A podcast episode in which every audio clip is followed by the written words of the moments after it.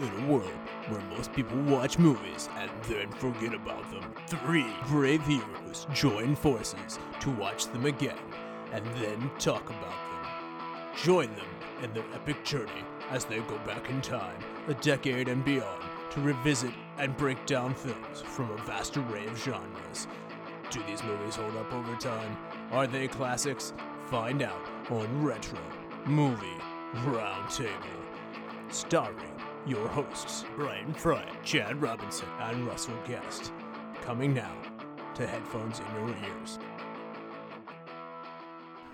Welcome, all you lords, ladies, and knights, to the Retro Movie Roundtable. Welcome to the show where we watch movies and then talk about them. I'm your host, Russell Guest, and we've got an onslaught of hosts and good friends joining us today. My good friend Chad Robinson here in Pittsburgh is joining me today, your co host. Chad, how are you doing? I'm doing well. But wait, there's more. There's another co host, Brian Fry, joining us from Spokane, Washington. Brian Fry, how are you doing? Doing well. Good evening, everybody. And joining us, we have two more here Mary Guest and mystery baby name that we haven't named yet because uh, we haven't decided on a name yet. But uh, baby that's going to be here in a week is here as well. So, Mary, how are you doing? Yeah. I'm great, and uh, baby is uh, very awake right now, and for this lo- podcast, so excited to be here today. Yeah, and so today we're going to what is it we're going to do, Chad? We're going to review our top 10 movies from 2009. That's right. So top ten movies from ten years ago. It's going to become hopefully a new tradition. We enjoyed ranking the end of year special, so we thought it was fun to go back and look at the new retro. So. Uh, before we get going, though, let's break the ice here a little bit and uh, let's let's kick some fun questions around. Uh, this first one's for you, Brian. Uh, strangest movie you own, uh, and why do you own this movie? I, I hate that I'm starting this because uh, this is like 50% embarrassment, 50 per, 50% hilarity. there's a National Lampoon's cartoon movie called Jake's Booty Call. That Chan- that Chandler and I both, my, my friend Chandler and I both bought copies of and basically used to torture people at parties with. It is a very crass, as you can imagine, it's basically the least PC movie you can think of. And uh, yeah, I still have it. It's still in my cabinet. I haven't watched it in ten years, but uh, I it's in there, and every once in a while I still quote it. IMDb gives it a point, or sorry, a four point three. So uh, not strong stuff there, but uh, that that's the that's the kind of answer we're looking for. Mary, uh, you can you can speak for the both of us. What do you think that our strangest DVD in our collection is? Oh, well, I, I didn't know I was speaking for you also, but probably the one that I get the most uh, crap for owning is Masters of the Universe um, from the 80s. Oh, Why do you get crap for that? He-Man, no. Yeah. No. You should- boo I get those crap people. No from one should ever Russell give on you that crap one. for that. No, no, that's not that, that's not my answer. Even that's not my answer. Oh, boo That's, Russell. that's your answer. I'm not sure what your answer is going to be. But uh, yeah, I maintain that's a fun movie, and uh, Gwildor is awesome. And yeah, I'm not embarrassed by that one. Okay. Uh, I I'm I think that our strangest movie that we own is Sahara with uh, Steve Zahn and I think Matthew McConaughey. Yep. And uh, it's just a strange movie to own. I've never seen that, by the way. Yeah, well, yeah. we didn't actually buy it. I had a roommate who left Pittsburgh and went out to California, and when he left, he left me three movies. One was Monster in Law, which was a, I think a Jennifer Lopez movie. I've never It seen. It was, yes. Yeah, I sold that. One was the Willy Wonka and the Chocolate Factory remake, which was uh, with Johnny Depp, and that's so bad we sold that as well uh, at the exchange. But Sahara, I said, you know what? It's not that bad and you can tell how many times we've watched it since then. So, um, is a strange one as you look through our, our DVD collection. You go like, huh, odd. You really like that movie, do you? I, I, I think I also own that.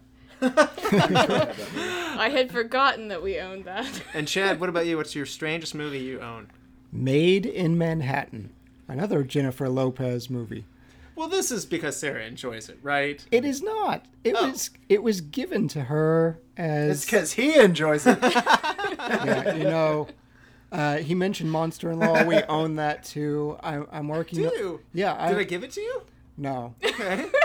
I, I hope not. I hope you're not to blame for that. Um, we do own two copies of How to Lose a Guy in 10 Days as well. Uh, but uh, Two copies. I yes, don't want to know. yeah, I went and bought one for the podcast, and then turns out we had one. Sarah insisted we didn't, but yeah, it was gi- I, it was given to Sarah for our uh, when we were getting married. I don't know why, because it really doesn't have anything to do with getting married. I would have gone with the graduate, Mrs. Robinson, and everything like that. But yeah, Jennifer Lopez, Maid in Manhattan. Well, you made it past 10 days of marriage, so she didn't lose you in 10 days. so. She wasn't trying too hard.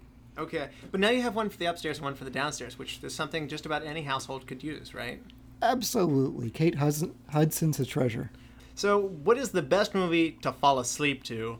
Let's go with uh, Mary on this one. Well, I took this in a different direction and um, uh, was thinking about movies that I actually have fallen asleep to and narrowed that down to ones I fell asleep to in theaters. Wow. because I'm, I'm here to tell you, she's fallen asleep during a lot of movies. so, and this is nothing against uh, the new Simp- Superman, Henry Cavill, but his first movie, Man of Steel, some of those action scenes went on way too long. And yes, I have fallen asleep to the climactic action scene both in the theaters and at home during that movie. so I've fallen asleep to that one twice. And I will call out an instance where, when this is a fantastic film, Skyfall. I love Skyfall. It's an amazing movie. I did not feel good that day, and it was about 50 degrees in the theater. And I just put my coat over me, and I was done. It's true. this is this is this is probably one of the sadder fall asleep moments. Uh, yes, it was really sad, and that's a fantastic movie. I love Skyfall, but I would did think Austin Powers would come up. We were all so excited. That's the fastest fall asleep. She was literally in the credits. yeah, the opening credits, the doo doo doo doo doo. She was gone. Snoring. That's true. That's true. yeah, yeah, that, that's definitely true. Uh, let's go, Brian. Next, what is your best movie to fall asleep to? All right, so I've got two here, and then I want to kind of explain, and then I want to tell you the most the time I was most offended that the entire party I was with fell asleep in a movie, and it's one of my favorite movies. So uh, first off, and I've talked about this before, John Flack and I used to put Gladiator on before we went to bed in college when we lived together, because in the dorms, because the credit scene plays "Now We Are Free," Yeah. and that is easily the most peaceful, like DVD running menu song you can have. So yeah, we used to fall asleep to Gladiator all the time. Um, if I am home and I'm like my brain needs to shut down and I want to go to sleep, every once in a while I try to hunt down a streaming version of Twilight. Nothing puts me to sleep like that movie. Wow. Okay. Like just five five five minutes and I'm unconscious. Sounds like a movie Chad should have is two a- copies of. A brain number. And I, I was merciless Uh, with the first one, and my wife the- did not make me watch any of the any of the sequels. okay. So, Chad, what about you? What is your best movie to fall asleep to? I think it's Gladiator. I, I'm with Fry. The the music that plays when he visits the Elysian Fields, it's just so peaceful. It's tranquil. Mm-hmm. Uh, it's a great movie. Please stay awake for it. It's my favorite of all time. But after that, you know, it's a very peaceful movie. Once you get past that opening battle, that you could fall asleep to. Okay. Uh, as for me, I'm going to go with the movie that I've fallen asleep the most times on, and this is Fear and Loathing in Las Vegas. I started this movie many, many times, but never made it through until I, I'd say years later. Mary and I finally made it all the way through. It's a long movie, and B, I was it was put on a lot of nights where we were staying over at various friends' houses. And people- Really, only one. yeah, that's a good point.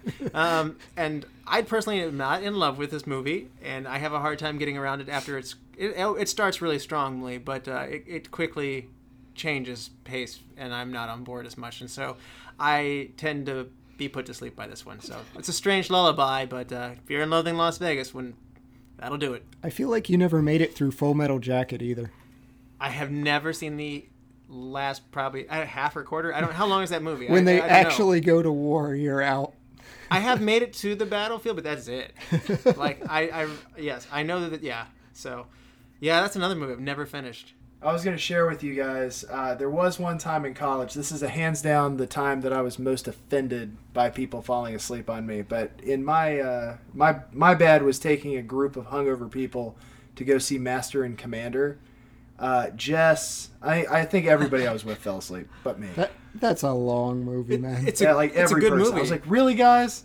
The gentle. I know, but I love it. Oh, you love were it. asking a lot It's from like- people who have low focus at that point, like if they've been partying though. and the swaying of the ocean. I mean, Yes, that's It is, true. it is over two hours for for sure, and I think the action's back loaded, meaning like the a lot of the bigger action scenes are pushed in the back half of the movie. Is that fair? Yeah, well, it's kind of there. There's a there's a big there's a big part in the front and then the big part in the back. Yeah. So that middle part is yeah. But I'm with you. I think that's. a- I I get it. I get it. But man, I loved it. I'm with you. I, I think it's an underrated movie. I'm not actually sure which movie it was, but I remember a time when Russell made me stand in the middle of the living room because I had about two minutes to go in the film. Oh man, yeah, Rambo three because that's a slow paced movie that'll put you to sleep. that would, yeah, that is a slow pace. Yeah, movie. and wasn't that the movie that was dedicated to the Taliban? yeah, yeah, it was. Yeah, It it was. literally was. That that is all what that's factual. Um, but in Yeah. it, there's all these explosions and like y- huge gunfight scene late in the movie, and Mary's just like her eyes go to quarter to half to like all the way down, head head head dips down, and then I'd be like. Come on, let's just finish this. Like we got like five minutes left, and it's an action scene. I'm like, I don't want to wait for tomorrow on this. Let's go ahead and and so like, and then like I like woke her up. She fell asleep right away again, and then I woke her up one more time. Then I said, okay, we're gonna stand you up here in the living room, and we're just gonna stand through the end of this. And I stood next to her, shoulder to shoulder, and uh, we did make it to the end of that movie. Yeah, that was Rambo 3. Yeah. That's wh- that's when your neighbor. That's when your neighbor's out like walking his dog and just sees the two of you standing in the living room watching a movie, and they're like, "What the hell?" Uh, and um, so let's go, Chad. Some body snatcher stuff. Yeah, Chad. Let's go you first on this one. Give me an underappreciated actor or actress who just deserves a shout out. I think it's just because I, I just recently saw Always Be My Maybe, but Randall Park, I, I really enjoy him Uh-huh. in Always Be My Maybe. Uh, he was also great in the latest Marvel movie, and he's on uh, Fresh Off the Boat as well. He's just a lot of fun in everything that he's in, and I want more of him. That's a good choice. I like him. Mary, why don't you go next? Who's your underappreciated or underrated actor or actress who deserves some love? One actor that I, I think doesn't get enough credit is Sean Astin. Uh, I have enjoyed every role I've seen him in. I I think that he, you know, I would like to see him in more movies. But I think I kind of have to do an actor and an actress here because I feel the same way about Jennifer Connelly. She's excellent, one of my favorite actresses, and um, I feel like often I'd like to see the main actress in a movie replaced with her because I feel like sometimes she'd bring more to the table. So she's one of my favorites. Yep, I she's an Oscar winner, right? I think so. I think I, th- yeah, I think she won an Oscar, best beautiful mind, I think. But still, you can still be underrated even at that. That's noted. That's that's still fair. Brian, how about you, man? What what is your underappreciated actor or actress? I, I did one of each just because I wanted to give a nod both directions. Uh, my most underappreciated actor is William H Macy. Oh yeah, Okay. There's not a. Mo- I, there's very few movies that I've ever seen that I didn't like him in, and he was in Sahara. Uh, the uh, my actress is Julia Stiles. Uh, not because I was in love with her through most of high school, Uh-huh. but also because she's another one that I feel like when she's in a movie, she does a great job, and then you never hear about it. Okay, I only went one on this one. and I'm going with an actor, and I'm going with David Strathairn. Uh, he's from A League of Their Own, L.A. Confidential, The Bourne Ultimatum, Dolores Claiborne, to name a few. He is always just the right man for the job. It seems like when he lands a role, and I, I also wish that he were in more movies. And it's not a name. If you were sitting at the dinner table and be like, you know who I like, David Strathairn, and people go like, oh yeah, I know him. He's good.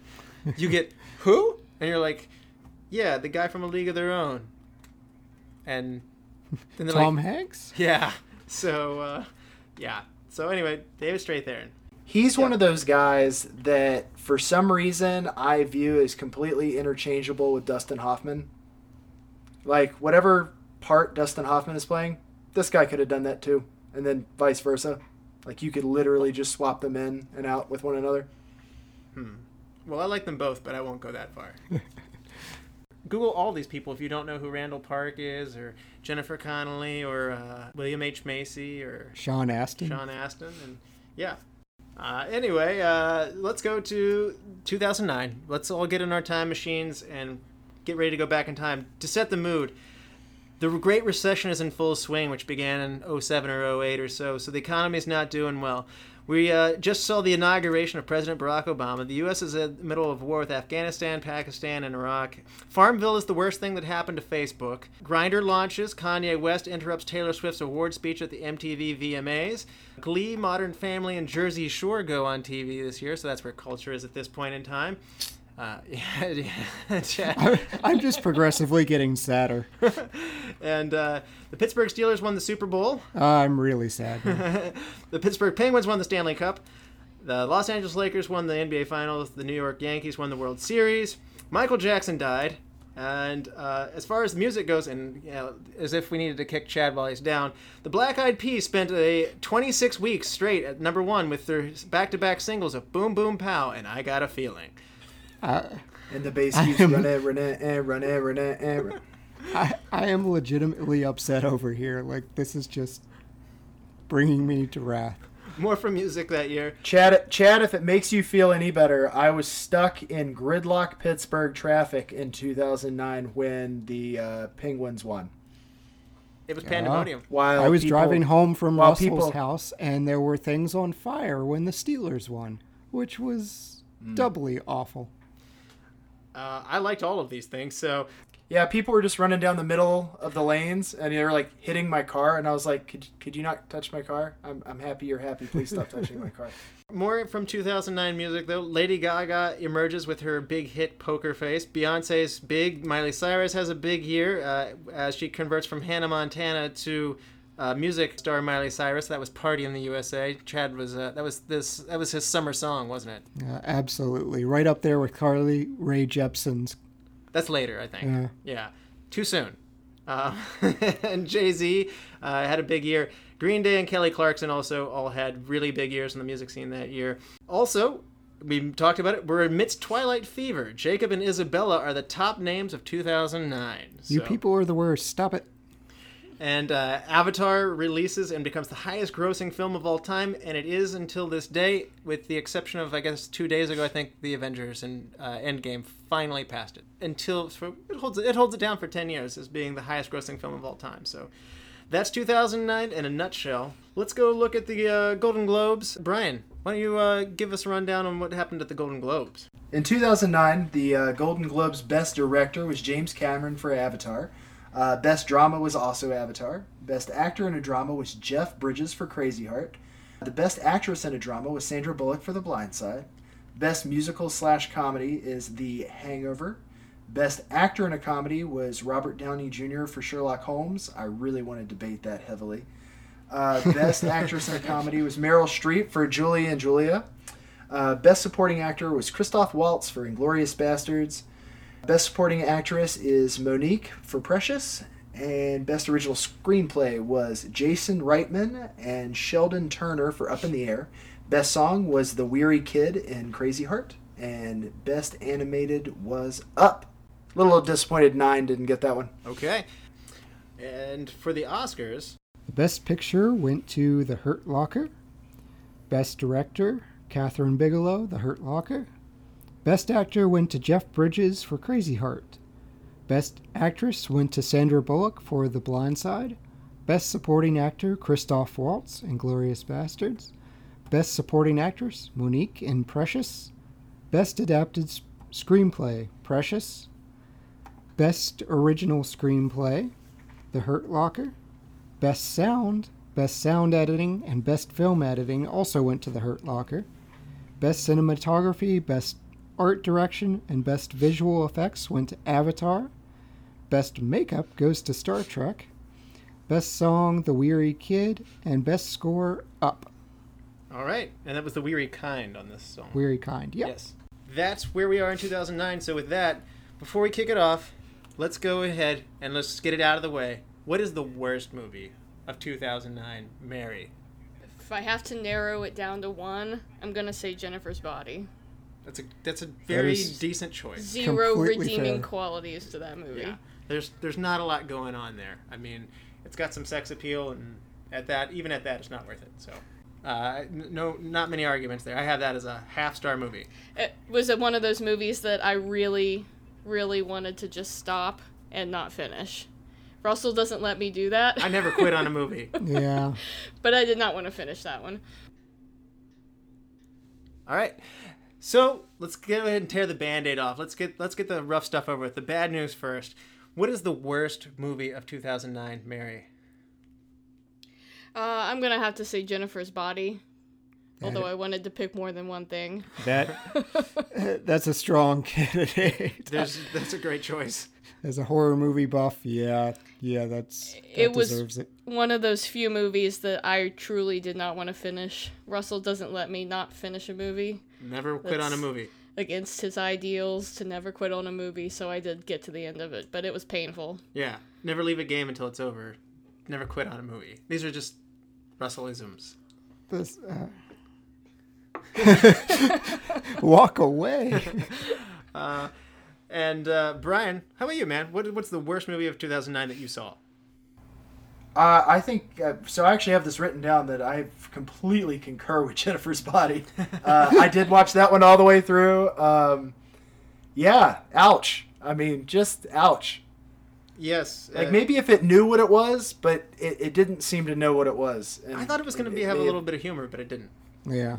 Yeah. Yeah, it was just bad all the way through. And like I said, I think they got people in the movie theaters by flaunting Megan Fox, and it, there wasn't anything else beyond that. Half star movie for me. Yeah, you really have to lean into the corniness if you're going to do a bad movie. Yeah, And they just didn't. they I did think not. giving it a half is pretty generous. I say it's a solid zero star movie.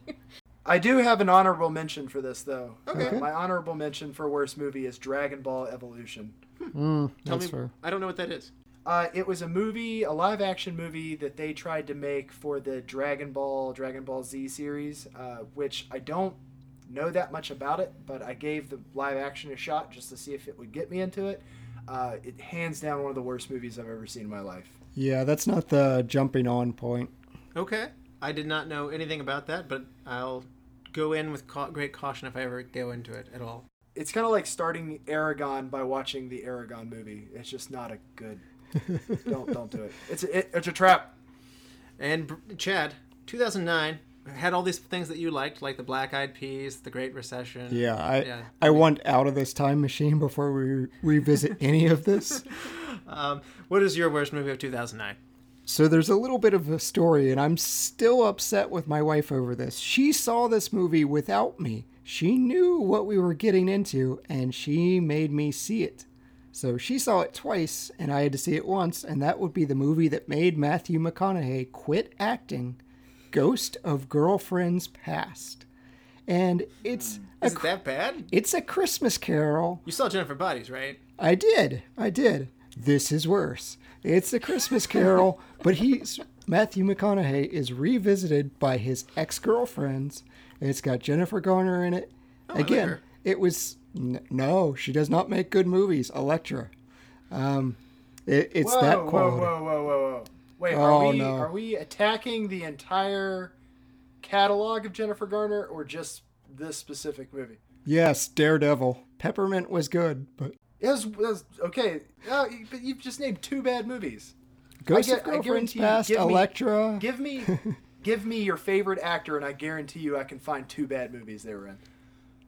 Daniel Day Lewis. Leonardo DiCaprio. Challenge accepted. Okay.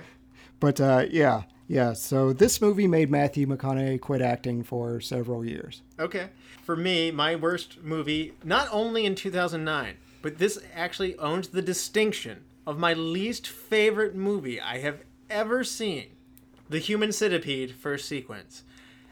Half stars as low as you can go, but I wish I could go lower somehow. And uh, this movie has no redeeming qualities. It's just horrible. It's like a, it's it's just the acting's bad, the direction's bad. They had a horribly sick premise, and yeah, and then you just are stuck watching. You probably know what happens in this one. I'm not going to spoil it, but there's not much more to it than what you probably already know. And it's just sitting there watching this horrible thing unfold. It has Dieter Laser, though. That is the coolest name. No, I, yeah, worst movie ever.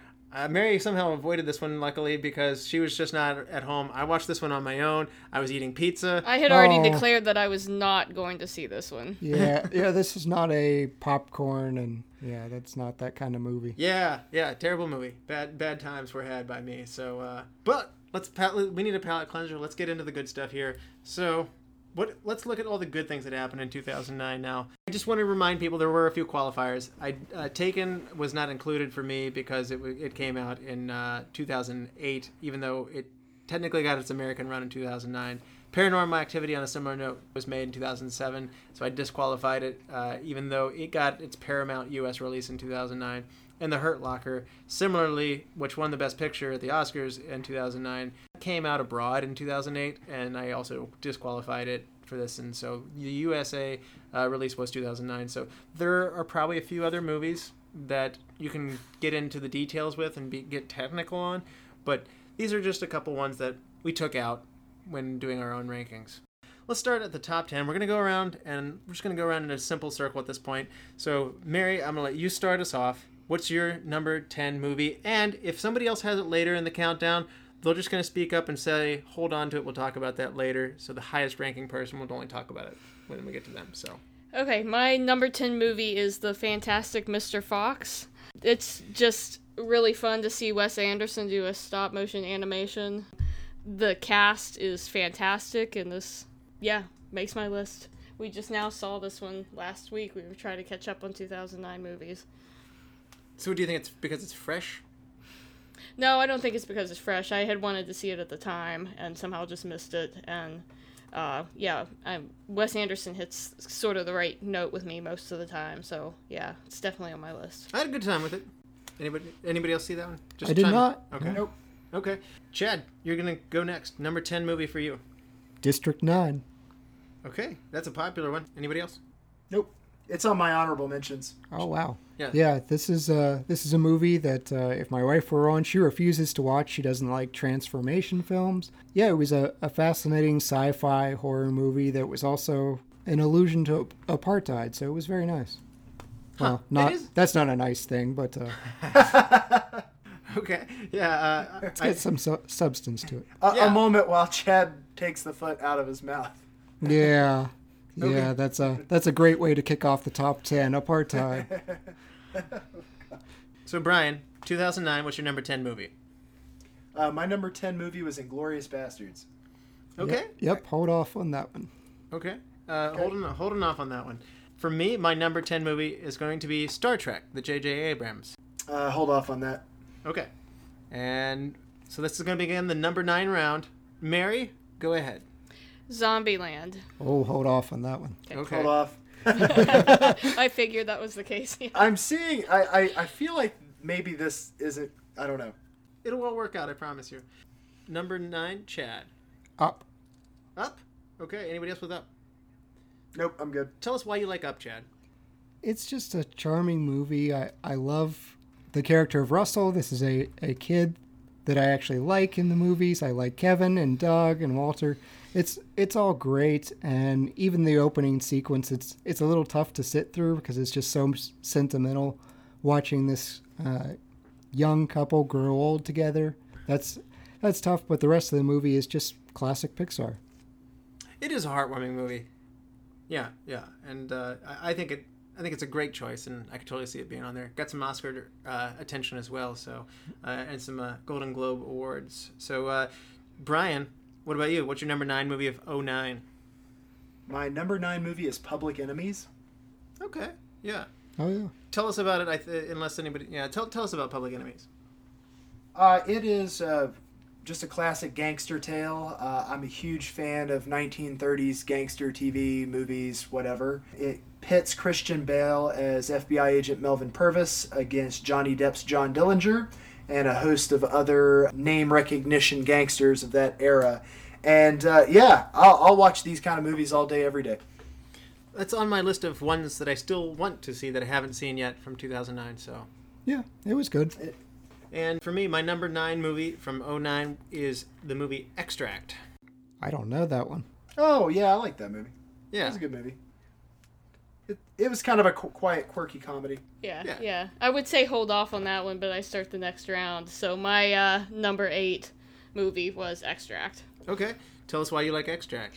it it just has a it has a fun cast it has a fun storytelling premise and i just each time i see it i love it i find something uh, interesting in the movie that i didn't notice before so it's one of those that sticks with me It does rewatch well, and I think that it has a nice sense of escalation to it. I think I like that in a comedy. It starts off a little bit slow and quiet, like Brian had said, but it builds its character palette well, and it leads to rewarding jokes. That uh, it, it's a movie that builds laughter as it goes through. I'm not a huge Jason Bateman guy, and I, I put it off seeing this movie for a long time because I didn't think of him being the protagonist to carry a comedy would go that well. But there's a lot of good side characters in this, whether it be Ben Affleck, Kristen Wiig.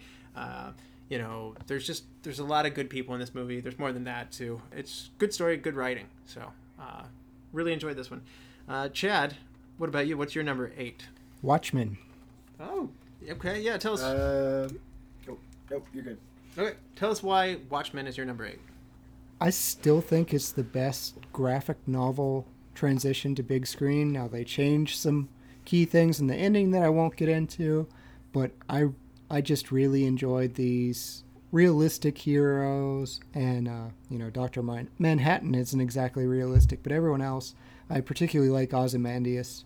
Uh, but it it's just a lot of fun. Everyone comes away loving Rorschach.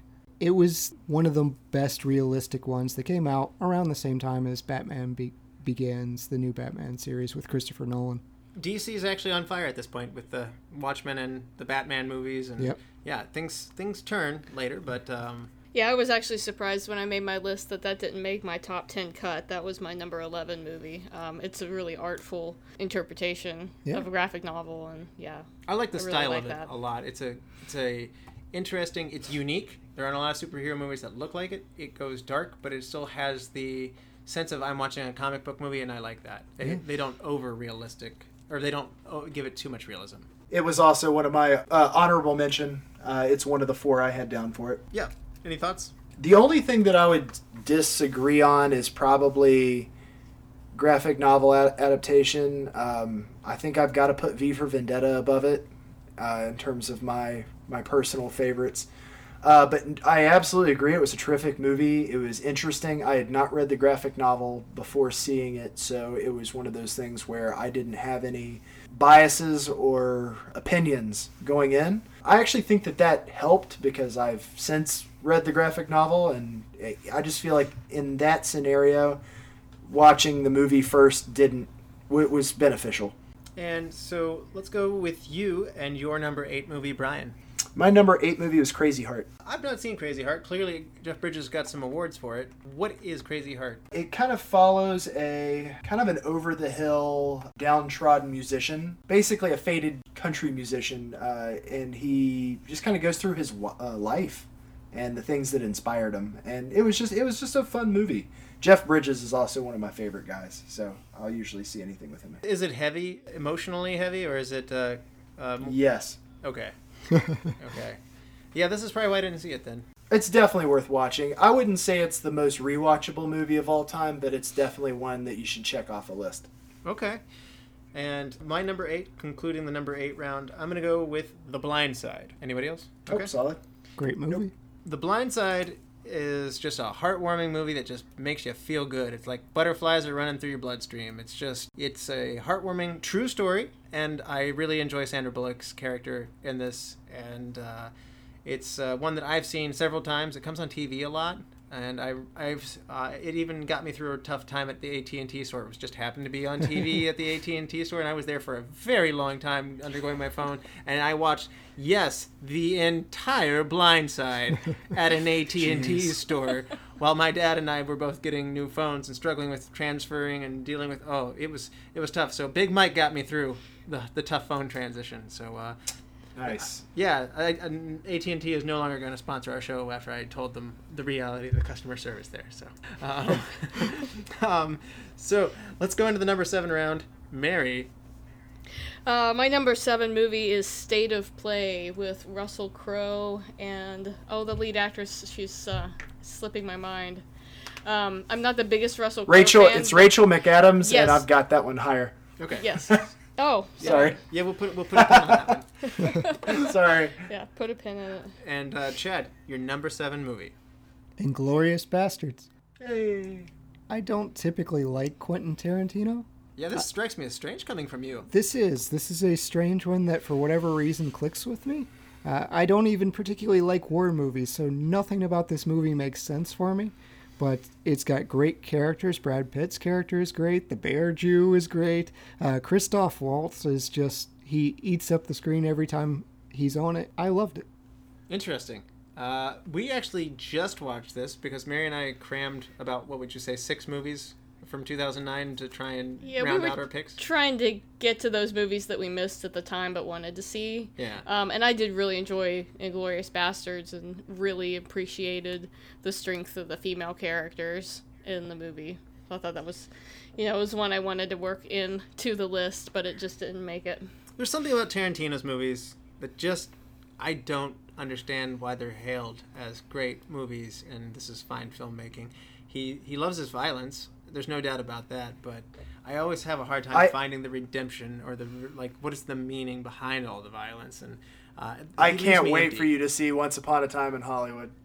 I, I I saw it last weekend. I just I I feel like there's gonna either be like a wow or just a massive rant out of you after seeing that. I'll be honest with you. I believe this one will probably be my favorite Tarantino one when I see it. So uh, I, I, I, I don't know. I, Tarantino and I just don't click for some reason. So uh, I, I was really amazed that like this thing was getting award nominations. I figured it would like it would hit people and go like, "This is appalling! I can't believe what this, how it's happening in here." And they're showing that. And how does this get into the awards within the award stream? It was really well acted. Okay. I, I- the, it builds tension really well, particularly Christoph Waltz's character makes you so uneasy for Yeah. about what for what's about to happen next. When he's walking over the floors, that is just a very good scene. Right. Okay. So I think that he has a lot to do. His character in particular has a lot to do with I think how how you know well received this movie was. it does build tension. I will certainly say that. Moving on though, number seven, Brian. Uh, my number seven is Adventureland. Oh wow, okay, yeah. Hey, uh, that's a Pittsburgh movie. Yes, it is. I am a huge fan of that movie. Tell tell me more. So Adventureland for me was just a lot of fun, just th- that coming of age, not really sure what you're doing with your life kind of thing. It's got a fantastic cast, which I'm just now realizing that two of my movies in a row both have Kristen Stewart in it. So that's kind of a weird thing. I'm concerned. But um, Remember what those top two names of 2009 are? yeah. Uh, uh, Jesse Eisenberg's fantastic. But yeah, it's just a good movie. Uh, there's, uh, again, like kind of a hidden Kristen Wiig in it, hidden uh, Bill Hader in it. it uh, gosh, I don't know. I just it's it's a great movie. Uh, it's funny, but it's also a little dramatic. Uh, Ryan Reynolds is in it. I mean, you just you get a lot of substance out of something that wasn't really talked about. I do like Bill Hader's character in that. Like, you get this like uh, guy like running on, running this carnival or I mean uh, amusement park on like a shoestring budget, like Yeah. making all these like budget decisions along the way. It's like, how old's that meat? It expired last Wednesday. Serve it. That's the one with where Jay Baruchel is like terrified of. Ro- he's actually terrified of roller coasters, and so that was a nightmare for That's him. knocked up where that happened. Or knocked up. yeah, Okay. yeah. But another, um, another Pittsburgh. yeah. Uh, is this the highest we'll see Jesse Eisenberg on this countdown? I wonder. It is not. Okay. Um, so my number seven, I'm gonna pull it out first. Avatar. Didn't make the cut. Nobody me. else has Oh, Avatar. well, yeah, Okay, yeah, okay. yeah. Hold off on that. Okay. Nope. Okay. Wow. All right, okay then. Uh, then I, I will hold on. Uh, Mary, why don't you go to number six? Uh, number six, uh, Moon. Uh, hold off on Moon Okay. and Chad. The new Friday the Thirteenth. I think this is. Uh, yeah, go ahead. I- My horror movies are safe. Uh, you know, the Friday the Thirteenth movies have never really been great. I I like two and four and six.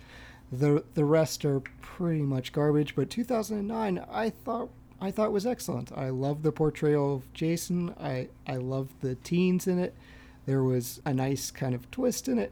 So yeah, good slasher. It's a twist. Yeah, I have to admit that I am no fan of the Friday the 13th movie series. I've seen several. It's just not a series that I think is, is on my wavelength. But having said that, I think that is, and I'm gonna, I don't know, if, is this a hot take? That's the best Friday the 13th movie? It'd be debated, but I I think we've got a a good fan club. Okay, so there's a case to be made for that. Yeah. Okay.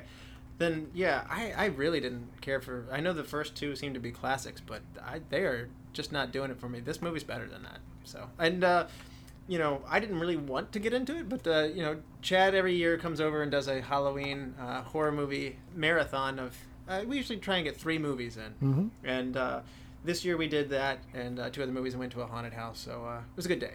Yep. Brian, what about you, man? What's your number six movie? Uh, my number six movie is The Hangover. Oh, I love that movie. So hold on to that. My number six movie is going to be Moon. So, uh, Mary, you mentioned this one first. Do you want to take this one first? Like, what is Moon? For those who don't know, because it's not the most. I have no idea. You, okay. Sure. Moon is a sci-fi film. I remember wanting to see it at the time. I guess we just didn't get to it. It is Sam Rockwell. Sa- Sam Rockwell. Yeah, his name was escaping me. Uh, thank you. And uh, it's just it, it, it plays with your mind, and it's just an incredibly well crafted movie. And yeah, it, it, it holds up. It's emotional, psychological, and also well shot. And it's just, I mean, it puts you on a good mind trip throughout the movie. You really start questioning everything that's happening. And uh, it, it is a clever, well written movie for sure. And I, I can't recommend it highly enough. Also, some uh, Kevin Spacey voice work as well. Right. Uh, it's one of those movies that really makes you think about what our future holds as in terms of technology. So it's it's a deep sci-fi. Uh, you got to be ready for a serious movie when you get into this one, but it's rewarding. Don't go in tired. Be ready to pay attention. I did not fall asleep for the record. She did not. She did not. It's yeah, it's suspenseful. It builds. Yeah, well crafted. Yeah, and you'll see it on best science fiction movies countdowns rather frequently, in fact. So we're at the halfway point. That's exciting. So we're now down to your fave five. That's a thing. Uh, in 2009, still that, that that reference probably still holds up in 2009. Um, and uh, Mary, what is your number five movie? Well, to really contrast my number six movie, my number five is The Hangover. Okay, I'm not gonna let you guys go on that yet. I'm, I'm, I'm, I'm gonna, we're gonna hold on to that still. so, Okay. uh, yeah, Not yet. not yet. It's too soon. Uh, Chad, what's your number five movie? Trick or treat. Trick or treat? Yes. Okay. This this actually was uh, shown on the same night that I showed Russell Friday the Thirteenth. True. I don't think it went over as well. This is uh this is one that kind of has to ruminate. It's an anthology type, but everything's connected. It's sort of Crash, but with horror movies, and it's got one of my favorite new uh, serial killers in Sam. So Sam is just a fun character that connects like everything. Be cute. I, I I love cute serial killers. Chucky's great. Well, he doesn't look cute. I don't think anyone is calling Chucky cute. Oh, he's terrifying. a good, he's a good guy, doll. He, no. he started out cute. I'm your friend forever. Uh, but uh, Trick or Treat, Brian, have you done this one? Nope. Oh, Brian Cox is in it. It's a lot of fun. Ah, that's fun. I Uh, do like him. Trick or Treat felt to me like a good old episode of how, or sorry, Are You Afraid of the Dark? Only for older people. but I mean, it has that sensibility to it. I could almost see the Midnight Society coming to tell you about this, and it's it's it's got a dark irony to it. Is that a fair saying? yeah, it definitely commands multiple viewings because there there are connections that you'll miss. There are characters in the background of other featured characters' stories. The vice or the principal is my favorite. I love his story. He's just everything about it is it's funny, uh, but it's it's also horrifying. It does have good humor in it. Yeah, I, I, I did like this one more than you might be thinking, Chad. I, I, it doesn't rate highly in my horror movies because when I go in for a horror movie, I do like to be really thoroughly scared. But I had a good time with it, so it's a strong movie to just have fun with. It, it that which leaves it in an awkward place for horror for me. I don't know. That's fair. There are plenty of frightening things, particularly the school bus of children storyline. That's uh, it's a little terrifying. Sure. Brian, your number five movie. Uh, so this is where State of Play comes in for me. Hold up. I, What? I'm super Oh, happy. Some, Russell's. Hold up. Russell's I'm- Oh, yeah, oh. yeah, Wow. yeah. Uh, so I, I'm, I'm, my hand is starting to be. You guys are starting to know the card. I'm overjoyed that more people like that movie.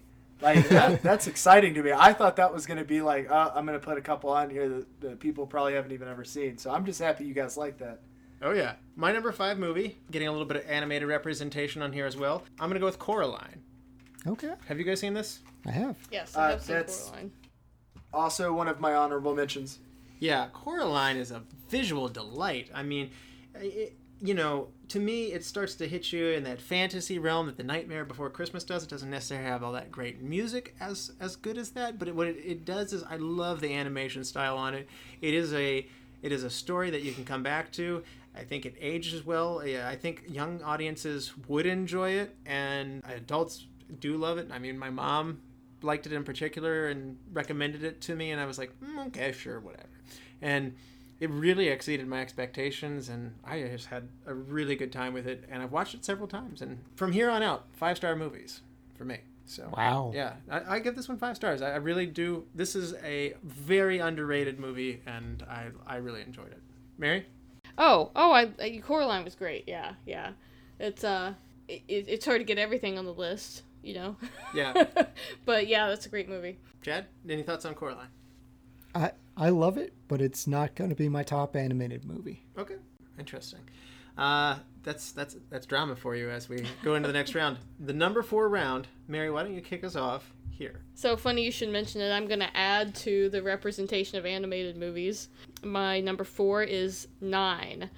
Now there actually were two movies. This is very confusing. named Nine that came out this year. Um, And the year is 2009. One is spelled nine, N I N E. The one that I'm talking about is the number nine. So this is uh, a computer animated sci fi film directed by Shane Acker. It was an honorable mention. So I felt like this didn't get enough uh, publicity, but we did catch it in theaters. It's one of the producers is Tim Burton, and it does hit me in that Tim Burton spot that I really enjoy. It stars Elijah Wood, John C. Reilly, Jennifer Connelly, Christopher Plummer, Crispin Glover, Martin Landau. And they play these wonderful uh, ragdoll characters called Stitch Punks and in a post-apocalyptic world and this is a well-crafted film with great voice at work and yeah this movie sticks with me It's a it's a heavier movie than I expected, given that it was animated. I would not say this is for children. it is not a No. kids movie yeah Yeah, it, it looks like it might be. The, the the Stitch Punks are cute, but they get into some serious situations. They're kind of menacing too, though, with the green like night vision goggle type eyes. Okay.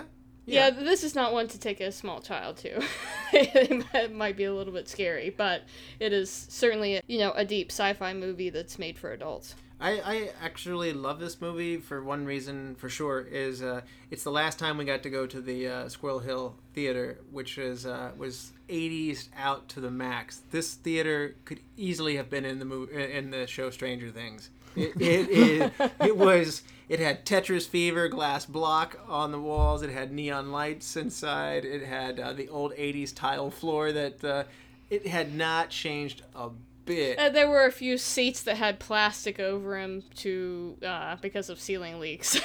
so it was uh, it's seen better days when we were there. It's true. It's true. But uh, to me, this this was the last one that I saw there, and that was a sad day to lose the uh, yeah, that was a great movie Squirrel theater. Hill We Theater in loved it. Pittsburgh. Yeah, Chad, you seen? You mentioned you've seen Nine. I have, yeah. Yeah.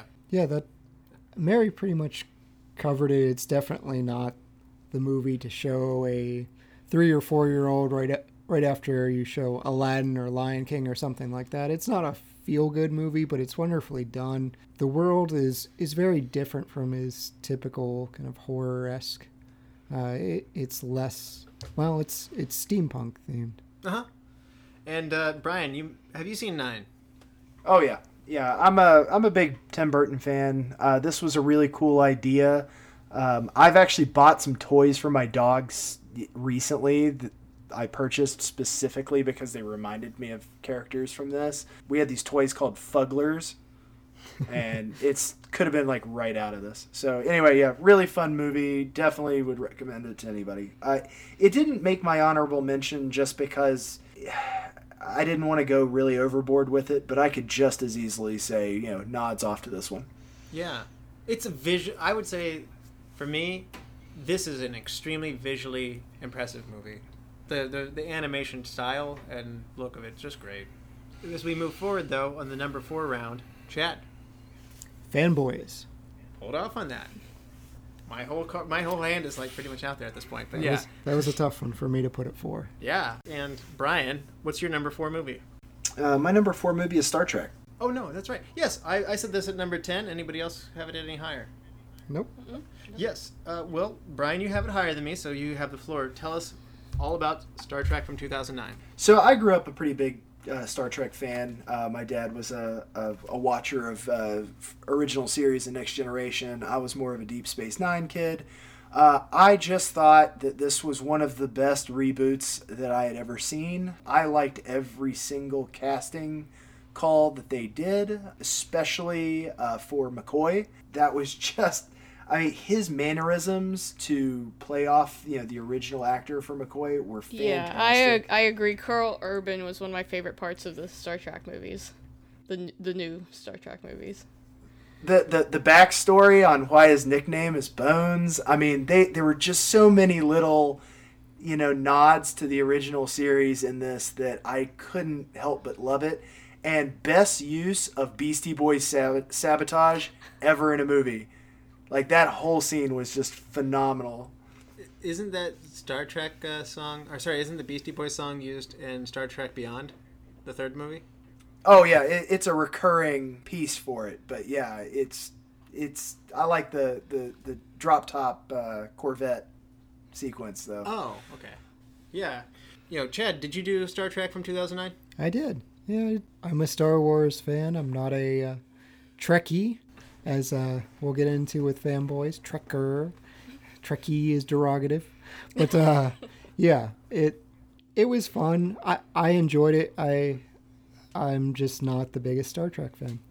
Well, having grown up with Star Trek, I I was a little bit worried when this movie came out because I am emotionally attached to those characters. So if they hadn't been done so well, I would have been angry with it. But I was very happy with how it turned out, and I thought the casting, they they nailed the casting for everybody. Yeah, I absolutely love the the fact that they're like Chad. I just I don't understand how you have to pick a side on this. Like I thoroughly love Star Trek, and I thoroughly love Star Wars, and all these people like like in fanboys. That was like a big eyebrow raiser for me in that movie. That they're like, no, you like this, and I'm like, I like both. I like both a lot. So to like seclude yourself from an entire other branch of science fiction that's also fantastic is it's just strange to me.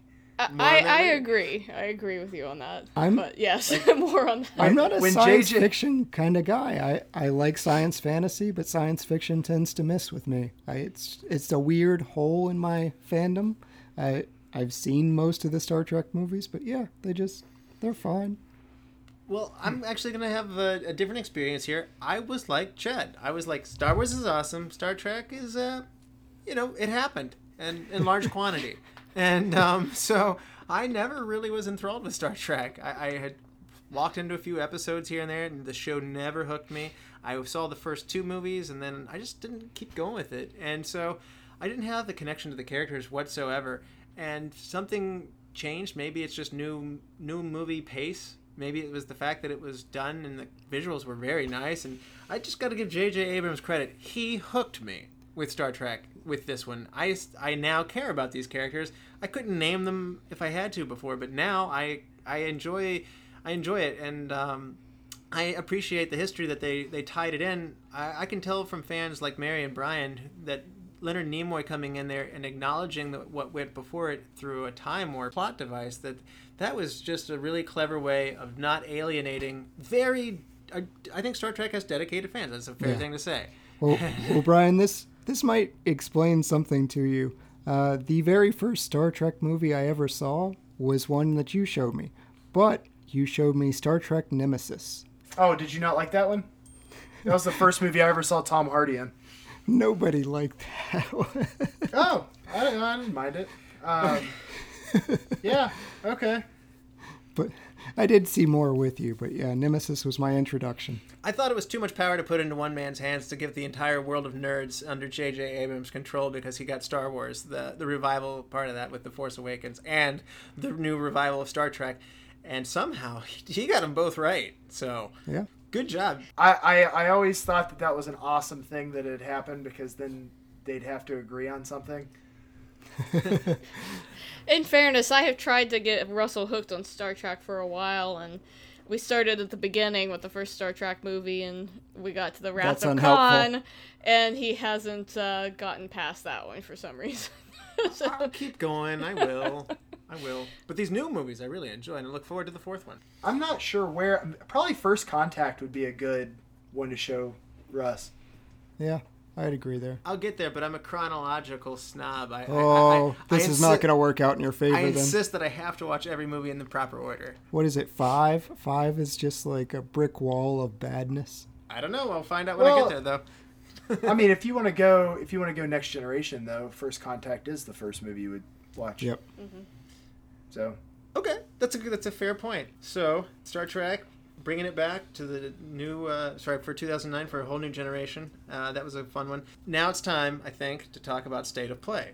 Uh, I have number, I have, yeah, I have number four. State of- Finally. uh, yeah, We're just going to talk about all of Russell's list. It's true. You, uh, everybody knows every movie that's on my list now. But State of Play is on here, and I have to say, I've seen this movie several times. I own it. I've showed it to several people. I've lent it to people, and every time it goes over well. People are just like, "Wow, that's really good," or um, "I didn't remember that movie coming out. This is this is quite good." And so uh, it it's got a great cast, really really good cast. It's got Rachel McAdams and Russell Crowe and uh, Ben Affleck is, is uh, he does his part well. It's just a really good twisty turny political movie. It's it's got a sense of like there it's a, a movie about reporters, so they're digging and uncovering a story, and it, it there's more to it, and it unfolds well. And as I just mentioned earlier with the extract and the comedy that unfolds well, I really, really appreciate a psychological kind of movie like this that you know is always got something going. You don't see the end coming, and it's it's just interesting the very end. Great soundtrack, five star movie. Really, I, I cannot recommend this movie enough. Mary, you had it on your list. Yeah, I agree. Definitely a five star movie. The way it the way it unfolds, it has the viewer gripped through the whole thing. And Brian, I, I think it's it, it's it's one of the it's easily one of the most rewatchable movies for me. It's one of those ones that if I see it on TV, I'm gonna stop and watch it. The cast was just so much fun. I, I loved Russell Crowe's character in it. It was very John Grisham meets Pelican Brief kind of styling, and I love suspense movies like that. absolutely. I, I'm just so happy three people have this on their list. I, I'm Uh, me too, dude. I like that's when when Mary said it first, and I was like, "Oh, somebody else, awesome!" And then you were like, "Oh no, I've got it even higher." I'm like, two. Yeah, th- th- this this makes me happy, and uh, so two, two moons and three state of plays. I'm I'm in I'm happy. We'll see if uh, we'll see if my other picks are, I, are clearly they are shared. So um, well we'll continue though. Mary, why don't you begin the number three round? So number three, Avatar. I had it I had it at my number seven, but you have it higher, so you get the floor. I think it's just I, I, I couldn't put this list together without giving this its dues from a technological point of view. Mm-hmm. Acting and it's good, storytelling's good, and but it just creates this magical world that I think was carried through with a new technology in a really crisp and precise way. So I think that it's gonna be remembered for all of its technical achievements as well as being just a good movie that stands on its own. Yeah, abs- absolutely, and, and it was a cultural phenomenon. Like it was, everybody saw it, and it hit the international markets huge. And uh, I remember seeing the 3D glasses in particular, and later on I came to hate them because they charged five dollars more for you, and I don't feel like the other movies did it right or didn't didn't deliver enough of a wow with it. But James Cameron used the theater experience in a way that others hadn't. And he brought 3D glasses back when they hadn't been around for years. I mean, our entire life. Yeah, he shot this movie with 3D in mind. The problem with later movies is 3D was added post effect. So it, it wasn't shot up front, it wasn't incorporated in the movie, it was just a post effect, and so it doesn't work as well. It was ambitious. I love Sigourney Weaver's character in it. I love. The, I don't know the villain's the villain's name, but the the military guy. That's like he was just such a great villain Yes. villain role. Just it was really watershed movie, and James Cameron does it right. Seems like more than once, or I mean, does it right all the time. So, uh, Are you guys talking about Stephen Lang, Yes. the the Colonel? Yes. Okay, well, yeah. So he's uh, he's been in a ton of different stuff. He played. Uh, He's the bad guy in everything. I can't imagine him being a good guy. well, he he was in uh, Gettysburg. He played um, Pickett, General Pickett. Okay. Oh, really? Uh, So yeah, he was a good uh, guy he there. he actually got uh, pulled in. Uh, this was kind of a weird move for me. I wasn't super happy with it, but he also played in Gods and Generals, but not as Pickett, but as Stonewall Jackson. Bad guy. Famous West Virginian. Famous Confederate. Uh, he was he was Ike Clanton in Tombstone. Yeah. My dad uh, went to a Stonewall Jackson High. Yeah. Yeah. Yeah, there's a lot of things named after Stonewall in West Virginia. We'll see if that continues. Yeah, we'll see. Awkward moment. Yeah. All right. Hooray. Achieved. What would the podcast be without at least one of those? Uh-huh. Yeah. Okay. All right. So, uh, number three, moving forward. Chad. I want this movie renamed because I initially didn't see it because of how horrible a name it is, but Drag Me to Hell. It just sounds like a terrible B level horror movie. It doesn't sound good. This is a Sam Raimi. if you love Evil Dead, he did Drag Me to Hell. It's got Justin Long, Alison Lohman is in it as well. It's it's about a uh, she's a banker who turns down a gypsy for a loan, and the gypsy curses her. And without going into too much, This sounds like Thinner, which wasn't a good movie. Thinner! This was a good movie and, and this is on the list if we do a horror movie marathon which will be difficult when we both have small children Yes. but uh, We'll uh, make it happen. this is one I, I want to show you i'm excited and kind of have to push it on people because everyone's like that title sounds awful and i want nothing to do with it but it's great Okay. All right. Yeah, I have to admit, I would probably not see that movie just because of the title. yeah it's Also, the gypsy thing's got me a little concerned too. Thinner, thin, like I said, thinner is thinner's uh, lingering in my head. So, um, and I like my Stephen King too, just not that one. it gets better So, uh, Brian, have you uh, any thoughts for Drag Me to Hell? No, it's one that kind of got past me. Um, I did want to see that movie. I just haven't had a chance to yet. Okay, then why don't you uh, continue our path forward here and give us your number three movie? My number three movie is Zombieland. hold off on that one sir Whoa. Okay. Chad shows a card in his hand, but uh, we're gonna wait till he plays it later. So, my number three movie is gonna be Fanboys. Hold off. Whoa, holding up. Wow. Okay, it's, Boom. uh, some uh, some excitement here at the end. Uh, Mary, why don't you begin the number two round for us? Well, you can go ahead and talk about fanboys. Fanboys is my number two. Well, you have it higher than me, so by all means, why don't you take the floor? Uh, this movie, I hadn't heard about it actually until I got an email at work because the uh, my current boss at the time is the father of uh, the guy who made the movie. Uh, Albert Filoni is who I worked for, an architect here in Pittsburgh who's no longer with us, and his son is the maker of this film. So we got David Filoni, who's- Filoni, Who's associated with the uh, the Star Clone, Trek's the Clone uh, Wars Clone Wars um, animated series?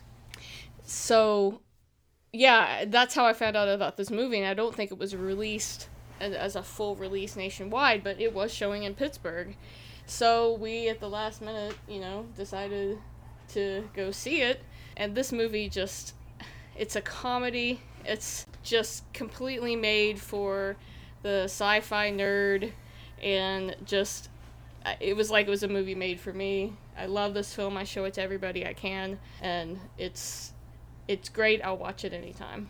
Super under the radar too. yes Yeah. I don't feel like this got any hype, and I don't understand why.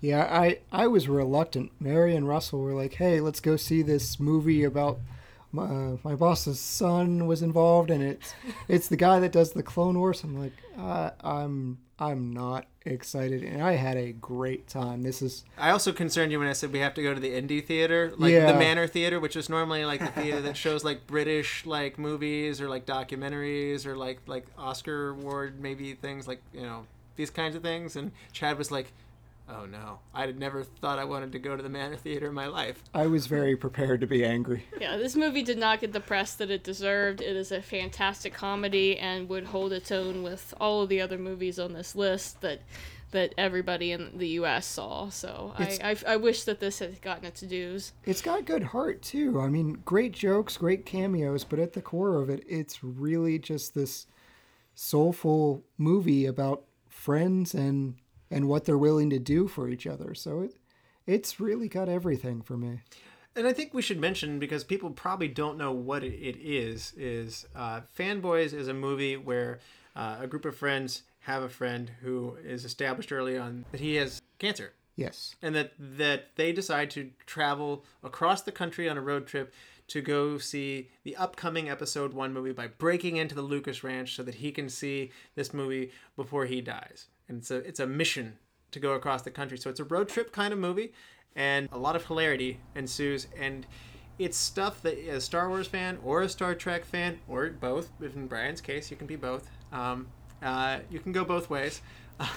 um, so, uh, but it is really, really funny. There are small parts played on there, tons of cameos. I don't want to ruin all the cameos that you're going to see in there, but Jay Baruchel, Kristen Bell, Dan Fogler, and uh, Chris Marquette are just all really great. They have such good on-screen chemistry.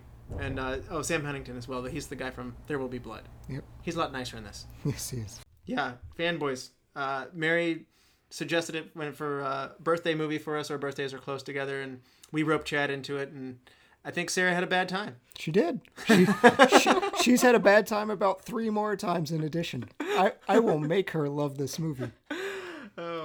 And Brian, what was Brian uh, for you? Uh, we probably we probably pushed this one on you. Oh, oh no, no, no, uh, not at all. Uh, this was a movie that I had originally seen a preview for, and it I feel like it just got lost.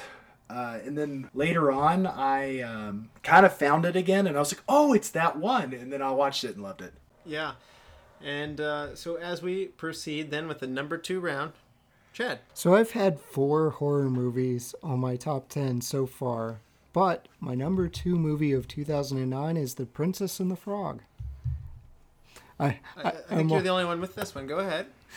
I'm, I'm watching Russell and Mary's expression I- from the room. like, I'm surprised. I What- haven't actually seen The Princess and the Frog, I so I have no idea. Oh, it's wonderful. It's it's the last Disney hand-drawn animation. Uh, it's set in New Orleans, so there's a lot of character in the city. Tiana's uh, a wonderful story character. It it's ve- very much based on kind of a play on kissing the frog and uh, him turning into a prince, but instead she turns into a frog, and so they've got to go through this whole ordeal to turn back to humans. But uh, there's there's a lot of heart in the movie. There are great songs. Uh, Tiana's song of "Almost There" is very catchy. It's it's a wonderful sequence. There are great side characters. There's a talking gator and a Cajun firefly. Those are fun. Music or no?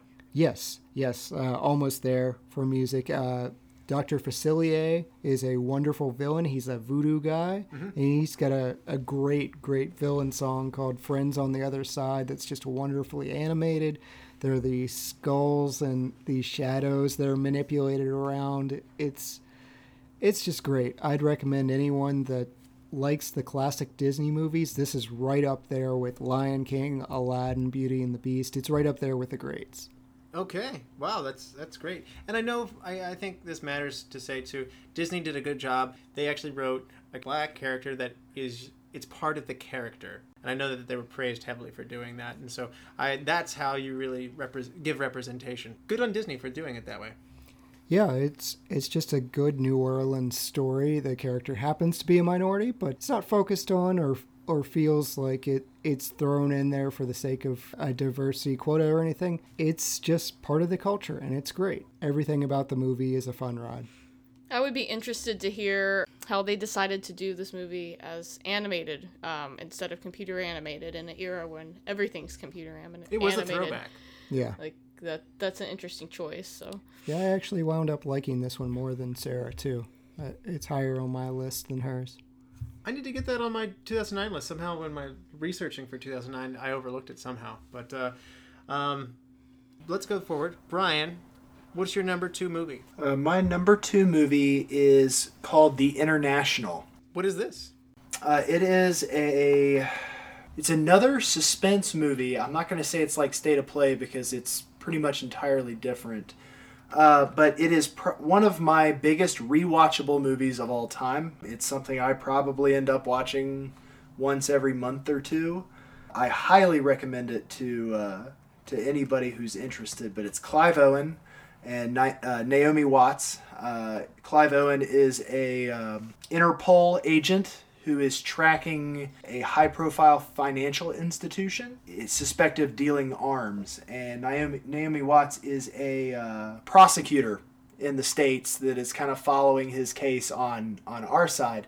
So it's really a European espionage suspense movie that it's, it's just a lot of fun. There's an awesome gun uh, fight scene in the Guggenheim Ooh, I'm there. and I yeah, I just I really recommend you guys watch it. It's terrific. Clive Owen, Naomi Watts, uh, Ulrich Thomsen's in it, Armin Mueller Stahl's in it. So it just it's a very very good movie.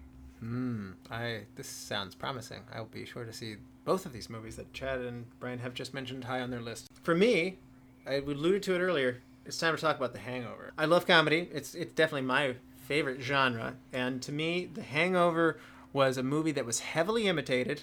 Following it, there were a lot of movies that wanted to recapture the magic of The Hangover, whether it be its raunchy humor, its changing pace of it's, high pace. I, I mean, where the situation is again evolving and there's it's well written. There's this consistent thread that pulls it through, and I just really love the cast. Zach Galifianakis was not a name I was familiar with going into this. He's got small roles before that, but man, he is so good in this. And Bradley Cooper and Ed Helms, just the trio of them are so good together. If you at all have less lesser memories, you're probably remembering The Hangover 2 or The Hangover 3, but the first one is really, really special. I laughed hard on this one, and I've just come back to it several times throughout the years, and it has so many great quotes. And uh, Zach Galifianakis' character is just—I mean, I still I mean, if you say Jonas Brothers, I instantly think of like I'm sure he has a Jonas Brothers concert to go to. No, not true. They're in Raleigh Durham that week. Plus, I have a restraining order. so, like, there's just so many little golden lines throughout the movie, and it just makes me smile. Uh, and great post credits as well. Some of the best post credits that you'll see. So, or during credits, I should say. Well, I think what makes a comedy sometimes successful or not is having a really good story as the structure. And they set up this original story, they've lost Doug, and then the whole comedy can be built around that. And it, just, yeah, it, it, it sort of, it doesn't age. You can, I think, c- could go back to this movie in 50 years and it's still going to be just as good. Yeah, I, I think when AFI reevaluates their top comedy movies, I'm, I, I'm not being a, a, too much of a fanboy about this movie when I say I really think this one will be included and put up there. Brian, you you had The Hangover as well, right? Yeah, I had it on there. You pretty much summed it up. I mean, you're absolutely right. This was a groundbreaking movie in terms of a comedy. I know, yeah, it definitely hadn't been done before, at least not not in the way that I can really recall. And uh, anybody who hasn't seen this movie, you got to get on it stat. Yeah, you will have a good time with this one. It gives a big boost to Mike Tyson and to uh, Phil Collins. So, I feel like In the Air Tonight is uh, played a little bit more because of this movie. I do think it brought it back in some ways. Yep. Yeah, I really thought he looked like a Carlos. I know, buddy. um, Ma- uh, so Mary, before we go into the top round, why don't you share with us just bef- to to build the tension, like Inglourious Basterds does? We're gonna build the tension here. give us a couple honorable mentions, some shout outs of some other things that would have happened in 2009. Uh, you know, don't have to go into a lot of depth on them, but just uh, throw out a throw out a few of things that just didn't quite make your list. I feel it's good to mention there was a fantastic documentary that came out that year called It Might Get Loud. It's with Jimmy Page, The Edge, and Jack White. And it's an amazing documentary, especially if you're a music fan. They s- intentionally got artists from three different generations and they make music together in the course of this documentary. It's a good time and doesn't, you know, it's not a traditional film. But um, you know, if we had a documentary category, I would pick this one. Yeah, it's a neat dialogue between them. Yeah, that was a good time for sure. Great, great uh, callback to that one. Chad, any honorable mentions? I want to give a shout out to my wife for the following movies Bride Wars, Julia and Julia, Ghosts of Girlfriends Past, uh, These are the, honorable mentions, not dishonorable. the mentions. Informant, The Proposal.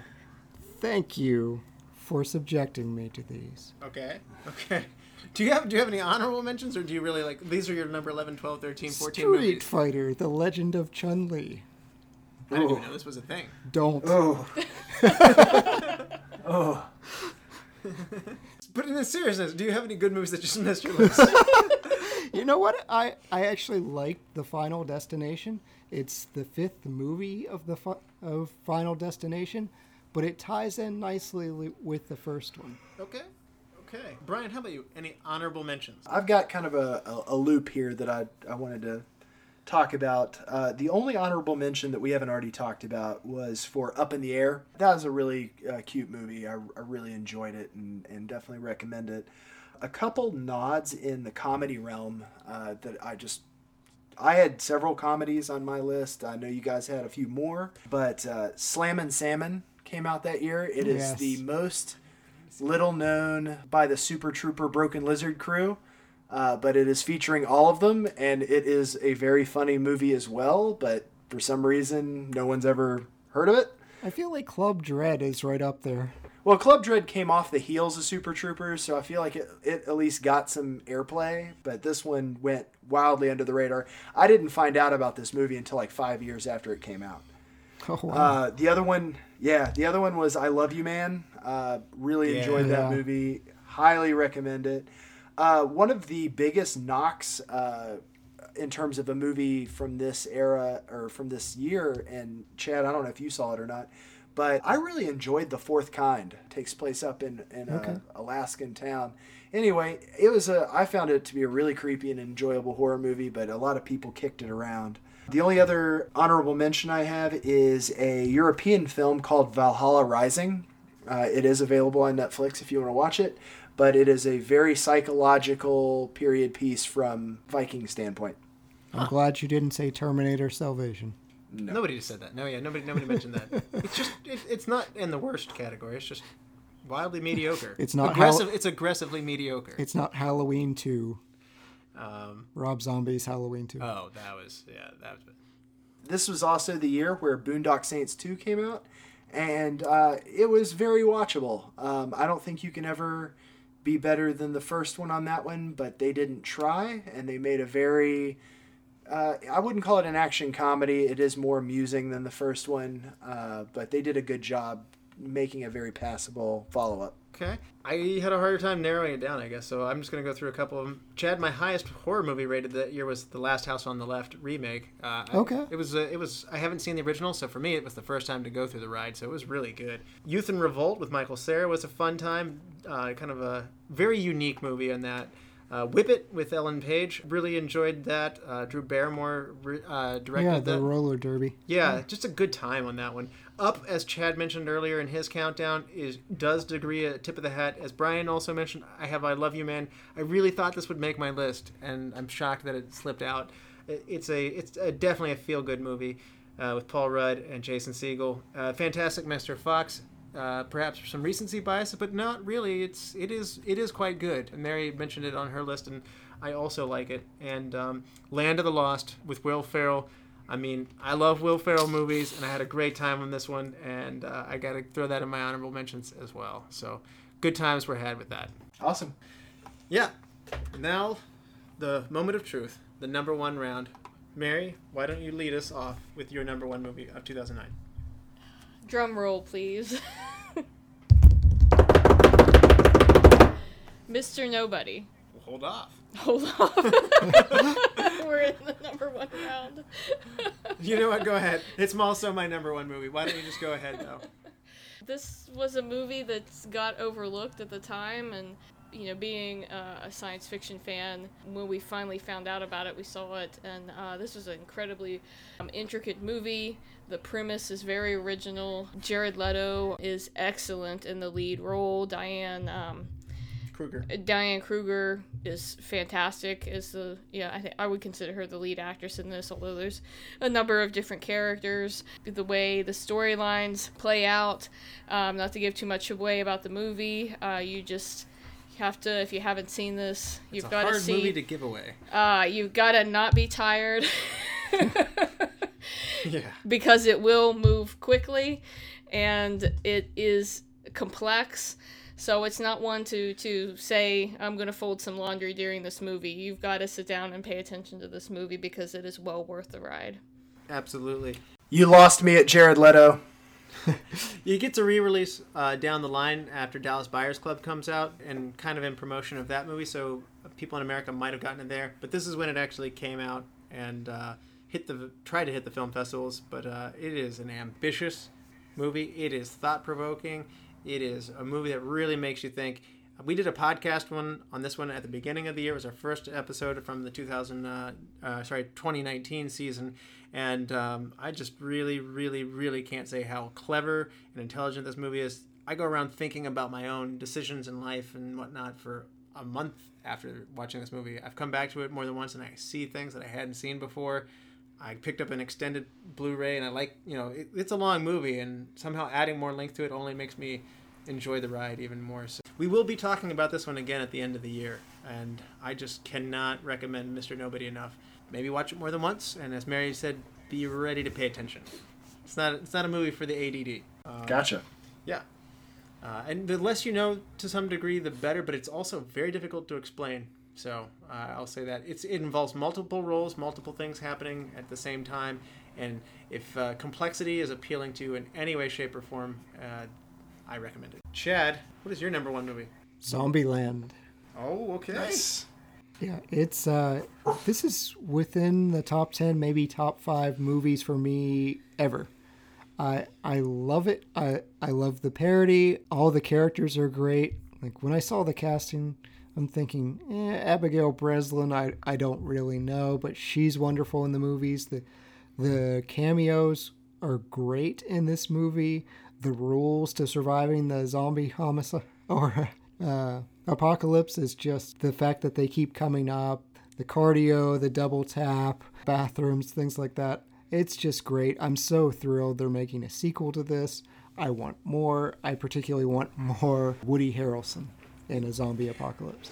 Chad likes his horror movie. My wife still says double tap. Like we're watching other movies and someone will be shot and she'll be like, rule two, double tap, double tap. the, the strange thing is, this actually crosses over. Sarah is not a horror movie person at all, but she does enjoy Zombieland, and she hates Abigail Breslin, which is a weird person to hate. It is. uh, Bill Bill Murray at the end of this movie. I just uh, no, I'm not dead yet. Do you have any regrets? Oh, baby Garfield.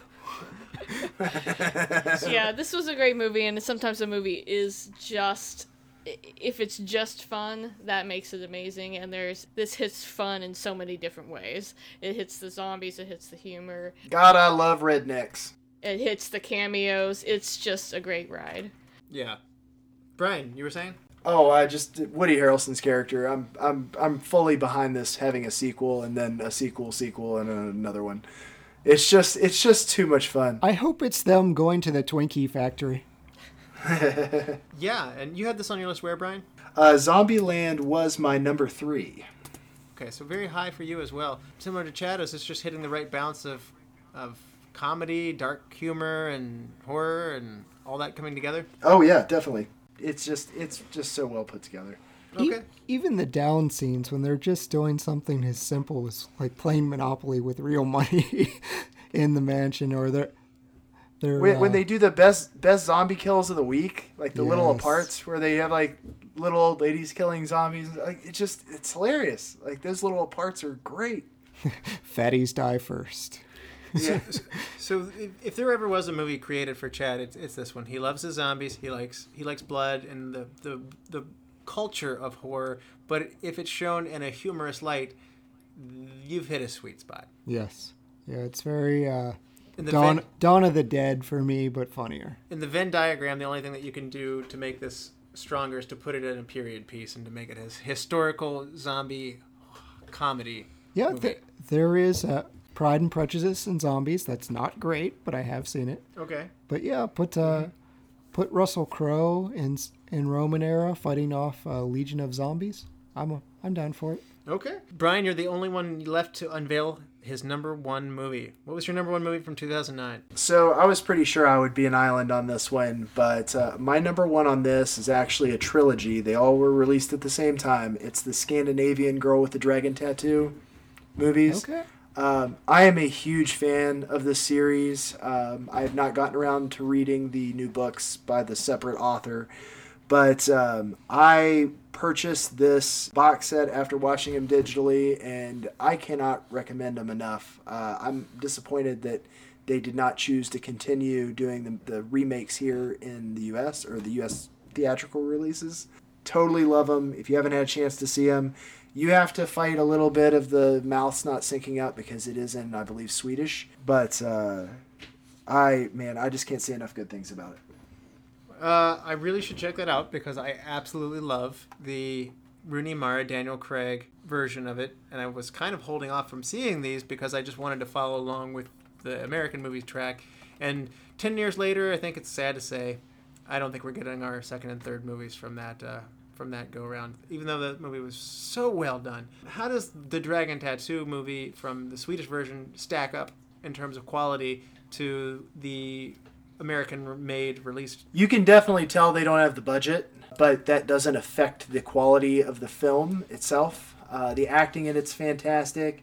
Um, it was the first time I had seen uh, Naomi Rapace in a movie. She plays Elizabeth Salander. She goes on to do um, Prometheus? is it Prometheus? Yeah, yeah. So Prometheus. So she uh, kind of got a hey, how are you uh, into uh, Western film uh, after this, and I'm really happy to see her in future things.